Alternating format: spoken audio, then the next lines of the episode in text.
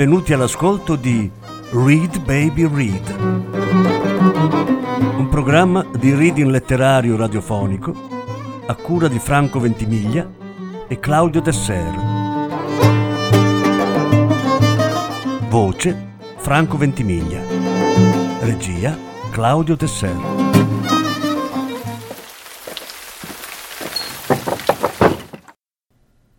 May Sioval per Valu Terroristi. Romanzo su un crimine. Capitolo terzo. Lettura in quattro parti. Quarta parte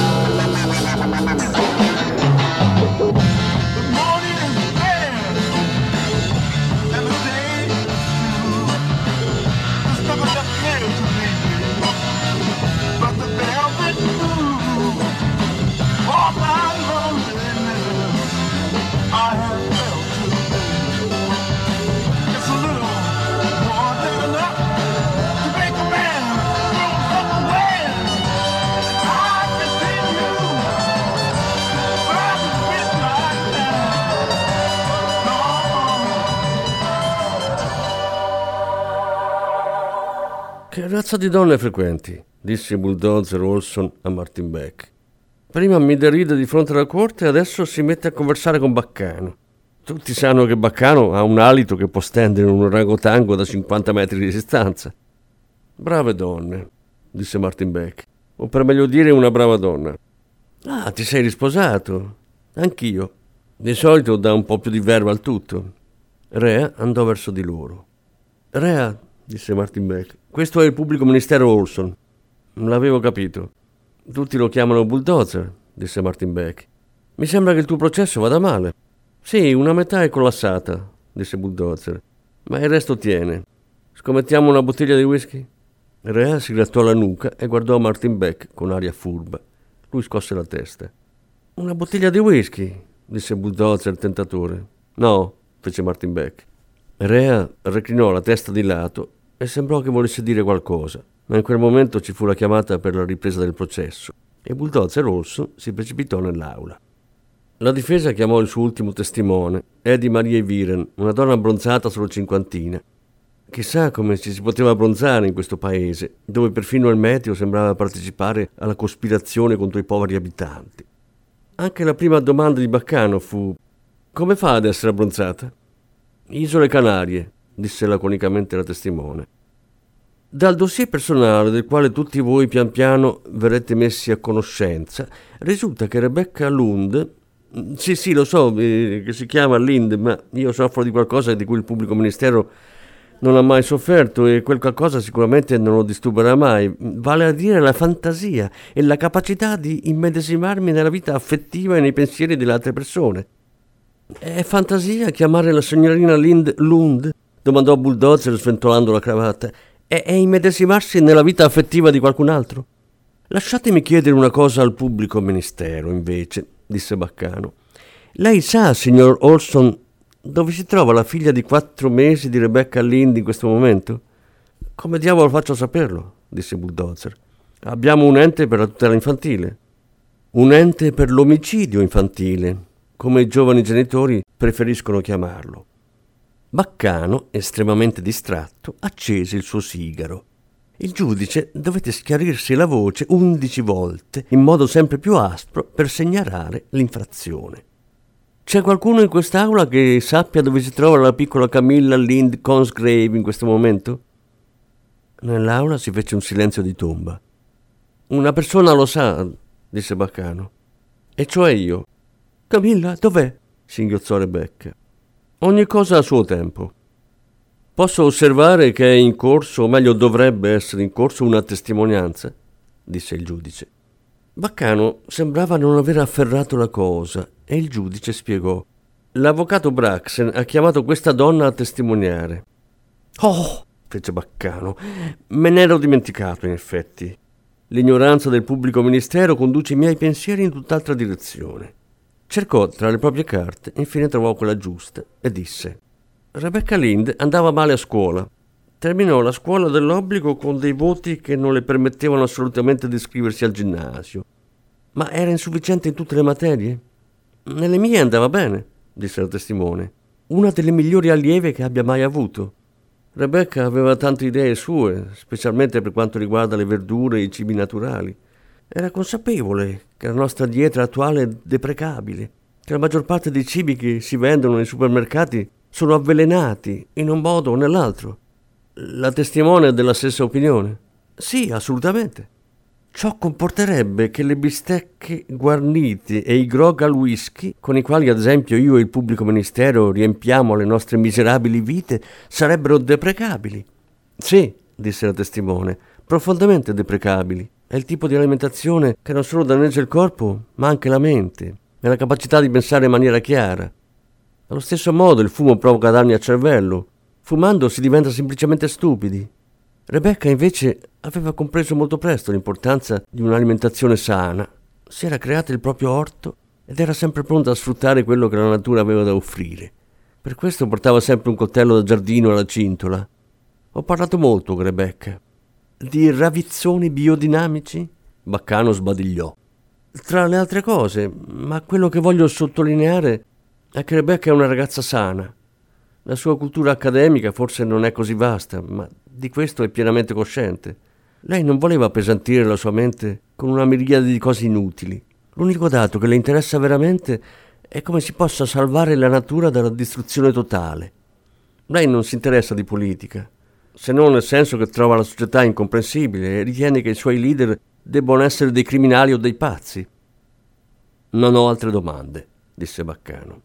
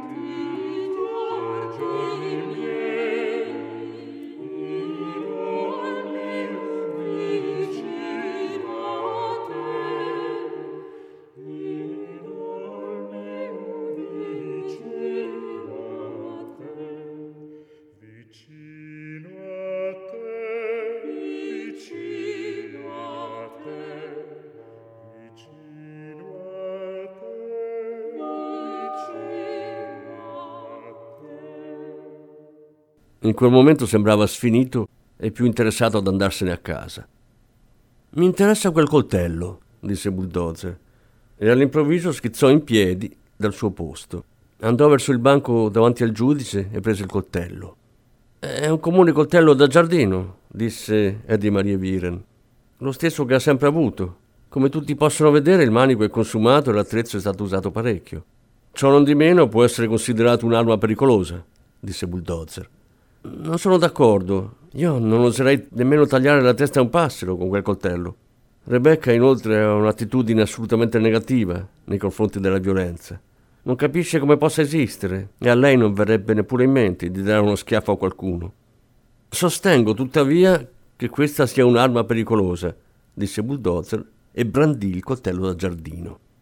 Non sembrava comunque particolarmente convinto e nonostante sorridesse gentilmente alla testimone, dovette impiegare tutta la propria indulgenza per incassare la battuta successiva con la sua famosa giovialità. Dipende probabilmente dal fatto che lei è malvagio oppure semplicemente stupido. Lei fuma o beve alcol? Non ho altre domande, disse Bulldozer. Gli interrogatori dei testimoni sono terminati, disse il giudice. C'è qualcuno che ha delle domande? Prima del dossier sull'imputata e delle aringhe? L'avvocato Braxen si alzò schioccando la lingua e zoppicò lentamente fino al banco. Disse: I dossier sugli imputati spesso non sono altro che saggi di routine, scritti perché il perito possa guadagnare 50 corone o quel che è. Perciò vorrei io stesso, come spero altre persone responsabili, porre alcune domande a Rebecca Linde. Si rivolse per la prima volta all'imputata. Come si chiama il re di Svezia? Perfino Bulldozer aveva l'aria sbalordita. Non lo so, disse Rebecca Linde. Bisogna sapere queste cose? No, disse Baccano. Non bisogna. Sa come si chiama il primo ministro? No, chi è? È il capo del governo e il massimo leader politico del paese. In tal caso è un mascalzone, disse Rebecca Linde. So che la Svezia ha permesso la costruzione di una centrale nucleare a Barsenbach, nella Scania, che si trova a soli 25 km dal centro di Copenaghen. Dicono che la colpa della distruzione dell'ambiente sia del governo. Rebecca, disse Bulldozer gentilmente, come fa a sapere queste cose sull'energia nucleare se nemmeno conosce il nome del primo ministro? I miei amici parlano di queste cose, ma, ma non si interessano di politica. Baccano lasciò che tutti riflettessero sulla cosa. Poi disse: Prima di andare a trovare questo direttore di banca, il cui nome purtroppo ho scordato, probabilmente per sempre, era mai stata prima in un'altra banca? No, mai. Perché no? Cosa avrei dovuto farci? Le banche sono fatte per i ricchi. Io e i miei amici non andiamo mai in posti del genere. Ma quando comunque c'è andata, disse Baccano, perché l'ha fatto? Perché avevo bisogno di soldi. Uno dei miei conoscenti aveva detto che si potevano prendere in prestito da una banca. Poi, quando quell'orribile direttore ha detto che c'erano banche di proprietà della gente, ho pensato che forse potevo ottenere dei soldi da loro. Così, quando è andata alla PK Bank, pensava in effetti di ottenere un prestito. Sì, ma sono rimasta stupita dal fatto che fosse stato così facile. Non ho avuto nemmeno il tempo di dire di quanti soldi avevo bisogno. Bulldozer, che adesso aveva capito quale linea intendesse seguire la difesa, si affrettò a intervenire. Rebecca, disse, sorridendo con tutto il viso, ci sono delle cose che semplicemente non capisco. Come si può, con l'attuale offerta di mass media, evitare di imparare i fatti più semplici concernenti la società? La sua società non è la mia, disse Rebecca Linde. È sbagliato, Rebecca, disse Bulldozer. Noi viviamo insieme in questo paese e abbiamo in comune la responsabilità di ciò che è positivo oppure negativo. Ma voglio chiederle, come si fa ad evitare di sentire quanto viene detto alla radio o in tv, oppure perdere completamente quello che viene scritto sui giornali?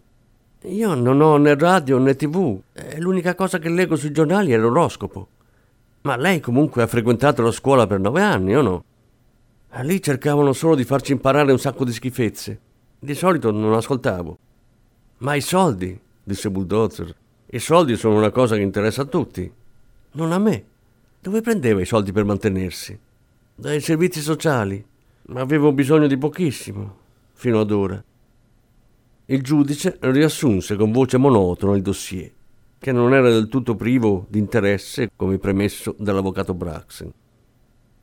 Rebecca Lind era nata il 3 gennaio 1956 e cresciuta in una famiglia appartenente agli strati bassi della classe media. Il padre era capo ufficio di una piccola impresa edile i rapporti in famiglia erano stati buoni, ma Rebecca si era ribellata presto ai genitori e questi contrasti erano culminati quando aveva 16 anni. Si era disinteressata in modo rilevante della scuola e l'aveva lasciata dopo i nove anni obbligatori. I suoi insegnanti definivano il suo bagaglio di conoscenze come paurosamente scarso. Benché non fosse priva di intelligenza, le sue attitudini erano singolari e distanti dalla realtà. Non era riuscita a ottenere un lavoro, né aveva mostrato interesse per la cosa. Quando aveva compiuto 16 anni, in casa c'erano state delle forti frizioni e lei se n'era andata. Il padre, rispondendo alla domanda dello psicologo, aveva detto che quella era la cosa migliore per tutte le parti in causa, dato che i genitori avevano altri figli che meglio soddisfacevano le loro aspettative.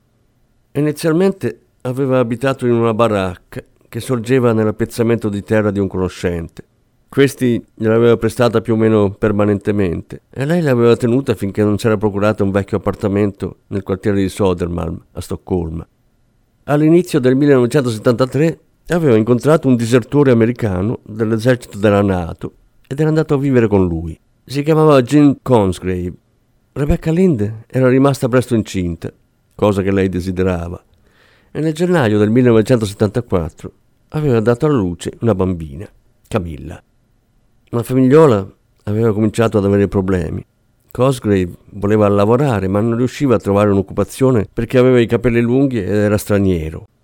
L'unico lavoro che aveva trovato durante gli anni passati in Svezia era quello di sparecchiatavoli per due settimane estive su uno dei traghetti per alcolisti che andavano in Finlandia.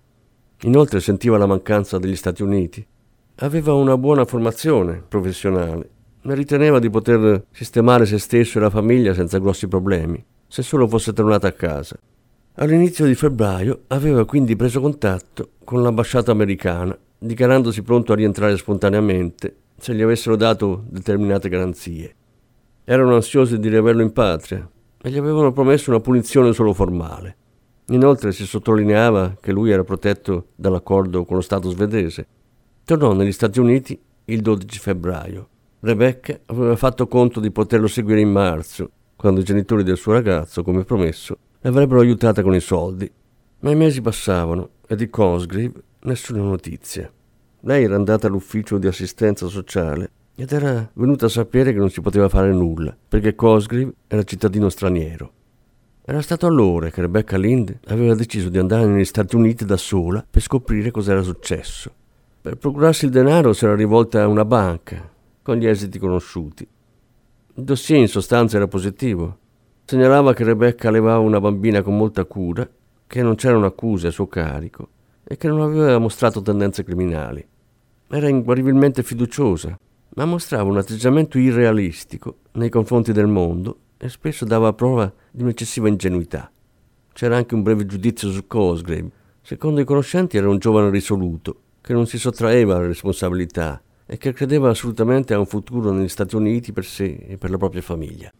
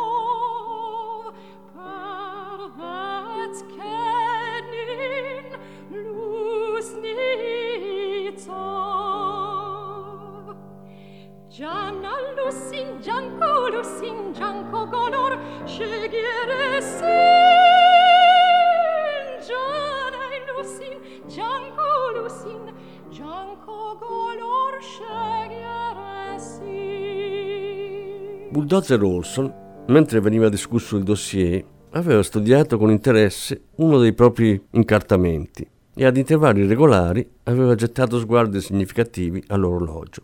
Si alzò in piedi per la requisitoria. Rea lo osservava con occhi ammiccanti. A parte il suo abbigliamento senza speranza, era un uomo che irradiava sicurezza di sé e un profondo interesse per ciò che faceva. Il bulldozer aveva capito come Baccano aveva impostato la difesa ma non intendeva lasciarsi influenzare dalla sua strategia. Invece mirava ad esprimersi in maniera semplice e concisa, in linea con quanto aveva stabilito in precedenza. Spinse fuori il petto, in realtà si trattò soprattutto della pancia. Guardò in basso le sue scarpe marroni non lucidate e disse con voce vellutata. Limiterò la mia requisitoria a un rendiconto di fatti provati. Rebecca Lind è entrata nella filiale della PK Bank armata di coltello ed equipaggiata con una capiente borsa a tracolla nella quale intendeva conservare il bottino. La mia lunga esperienza in fatto di colpi in banca di tipo semplice, infatti ne sono stati commessi a centinaia di simili nell'ultimo anno, mi fa credere che Rebecca Lind abbia agito secondo un modello. La sua inesperienza nel campo ha fatto sì che venisse arrestata subito. Personalmente l'imputata mi fa quasi pena, una ragazza così giovane che si è lasciata indurre a commettere un reato così grave. Tuttavia sono costretto, per rispetto della legge, a richiedere la carcerazione senza condizionale. Le prove, come emerso da questo lungo processo, sono assolutamente incontestabili. Nessuna argomentazione può contraddirle. Bulldozer attorcigliò la cravatta tra le dita e poi disse: Quindi, per quanto mi riguarda, mi rimetto al giudizio della corte. Avvocato Braxton, è pronto per la ringa finale della difesa? domandò il giudice. Baccano in effetti non sembrava affatto pronto. Raccolse a casaccio le sue carte, contemplò un attimo il suo sigaro, dopodiché lo ficcò in tasca. Poi si guardò in giro nell'aula come se non ci fosse mai stato prima. Studiò tutti i presenti uno ad uno con molta curiosità, come se fosse la prima volta che li vedeva. Infine si alzò e si mise a zoppicare avanti e indietro di fronte alla sbarra dell'aula. La maggior parte di coloro che conoscevano Baccano erano molto tesi, poiché sapevano che ci si poteva aspettare che parlasse per diverse ore, come che conducesse la ringa in cinque minuti. Bulldozer Olsen guardò energicamente l'orologio. Baccano fissava implorante i membri della giuria e il giudice negli occhi mentre passava loro davanti. Il suo zoppicare, che all'inizio era stato quasi impercettibile, sembrava aumentare con il prolungarsi del processo. E infine disse: Come ho già sottolineato nella mia introduzione, la giovane donna che siede sul banco degli imputati, o per meglio dire sulla sedia, è innocente e un discorso in sua difesa in realtà è inutile. Nonostante ciò dirò comunque due parole. Tutti si domandavano nervosamente cosa intendesse dire Baccano con l'espressione due parole. L'inquietudine tuttavia era immotivata. Baccano si sbottonò la giacca, ruttò sollevato, spinse in fuori la pancia e si piegò sul banco. Disse come ha osservato il pubblico ministero, vengono commesse molte rapine in banca in questo paese. La grande pubblicità che le accompagna e gli interventi spesso spettacolari della polizia al fine di fermarle, non solo hanno reso il pubblico ministero una persona conosciuta e spesso citata dai media, le sue cravatte hanno trovato spazio perfino sulle colonne dei settimanali. Questa pubblicità ha anche scatenato un'isteria che fa sì che quando una persona qualunque entra in una banca si pensa subito che il soggetto in questione sia lì per rapinarlo o per commettere altri atti sconvenienti o inopportuni. Baccano fece una pausa e rimase un attimo con lo sguardo puntato sul pavimento. Probabilmente cercava di concentrarsi. Rebecca Lind non ha avuto molto aiuto e molte gioie dalla società, disse. Nella scuola, nei suoi genitori o la vecchia generazione in generale le hanno dato l'appoggio o l'hanno incoraggiata. Del fatto che non si sia preoccupata di inserirsi nel sistema sociale vigente, non possiamo fargliene una colpa. Quando lei, diversamente da molti altri giovani, cerca di procurarsi un lavoro, le viene detto solo che non c'è. Sarei tentato di approfondire la questione del perché non ci sia lavoro per i giovani, ma mi astengo. Quando alla fine si ritrova in una situazione difficile, si rivolge a una banca. Non ha la minima idea di come funziona il sistema bancario e le viene instillata l'idea che la PK Bank sia meno capitalista delle altre o perfino in mano alla gente. Quando la cassiera vede Rebecca, pensa che la ragazza sia andata lì per rapinare una banca, un po' perché non capisce cosa abbia a che fare con una banca una persona del genere, un po' perché è istigata dalle innumerevoli direttive di cui gli impiegati di banca sono stati sommersi negli ultimi anni. Fa suonare subito l'allarme e comincia a mettere i soldi nella borsa che la ragazza ha posato sul bancone. Cosa succede dopo? Già, invece di uno dei famigerati investigatori del pubblico ministero, che non hanno il tempo di occuparsi di cose così futili, arrivano due agenti in uniforme e in una volante. Mentre uno, parole sue, si scaglia sulla ragazza come una pantera, l'altro riesce a sparpagliare il denaro sul pavimento. Oltre a questo contributo, interroga la cassiera. Da questo interrogatorio emerge che Rebecca non ha affatto minacciato il personale della banca e che non ha chiesto alcun soldo. Il tutto può dunque definirsi un fraintendimento. La ragazza si è comportata ingenuamente, ma ciò, come è noto, non è un atto criminoso. Baccano zoppicò fino al suo tavolo, studiò gli atti e dando la schiena al giudice e alla giuria disse Chiedo che Rebecca Lind sia assolta. Di richieste alternative me ne frego, perché chiunque abbia un po' di buon senso deve capire che lei è priva di colpe e che dunque l'infliggerle una pena è fuori discussione. La seduta della corte fu piuttosto breve. Il verdetto giunse dopo neanche mezz'ora. Rebecca Lind venne assolta e sarebbe stata liberata immediatamente. Tuttavia l'accusa non venne invalidata. Cinque giudici popolari avevano votato per l'assoluzione e due si erano opposti. Il giudice aveva appoggiato il verdetto di colpevolezza. Quando lasciarono l'aula, Bulldozer Olsen raggiunse Martin Beck e Rea.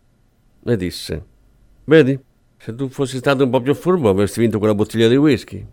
Pensi di ricorrere in appello? No.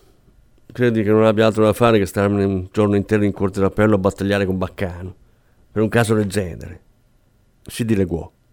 Anche Baccano si avvicinò a loro. Sembrava zoppicare ancora di più adesso.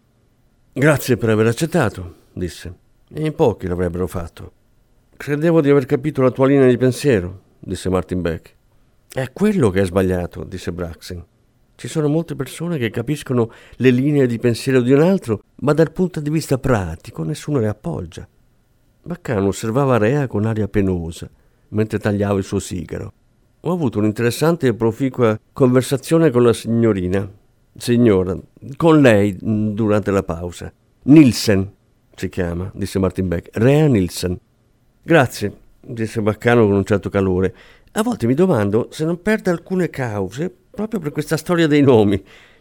In ogni caso, la, la signora Nilsson avrebbe dovuto dedicarsi alla giurisprudenza. Ha analizzato l'intero caso in dieci minuti e ne ha fatto un riassunto che al pubblico ministero avrebbe portato via dieci mesi, sempre che fosse abbastanza intelligente da riuscire a farlo. Mmm, fece Martin Beck. Se Bulldozer avesse voluto fare ricorso, difficilmente avrebbe perso di fronte alla Corte d'Appello. Beh, disse Baccano, bisogna fare i conti con la psiche dell'avversario. Se perde in prima istanza, lui non ricorre in appello. Eh, perché no? domandò Rea. Perderebbe la sua immagine di uomo così occupato da non avere tempo per niente. E se tutti i pubblici ministeri fossero come Bulldozer, allora entro poco tempo metà della popolazione del paese si ritroverebbe in prigione Rea fece una smorfia. Ah, grazie di nuovo, disse Baccano e si allontanò zoppicando. Sulla soglia del municipio si fermò e accese il suo sigaro. Siccome nello stesso momento emise un magnifico rutto, il risultato fu che lasciò la roccaforte della giustizia avvolta in una gigantesca nube di fumo. Martin Beck lo guardò con un'aria riflessiva e poi disse: Dove vuoi andare? A casa? A casa mia o tua? A tua, è tanto che non ci andiamo. Tanto, ad essere precisi, significava quattro giorni.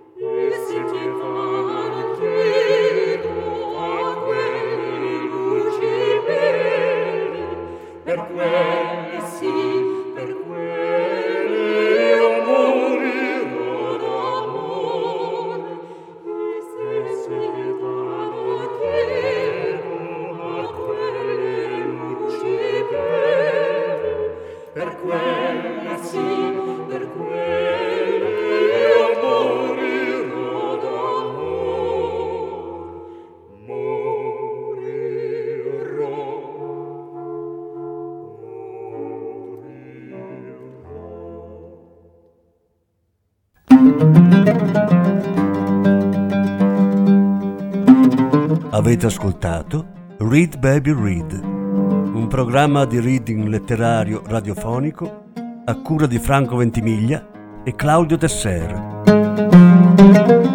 Grazie per l'ascolto, alla prossima settimana.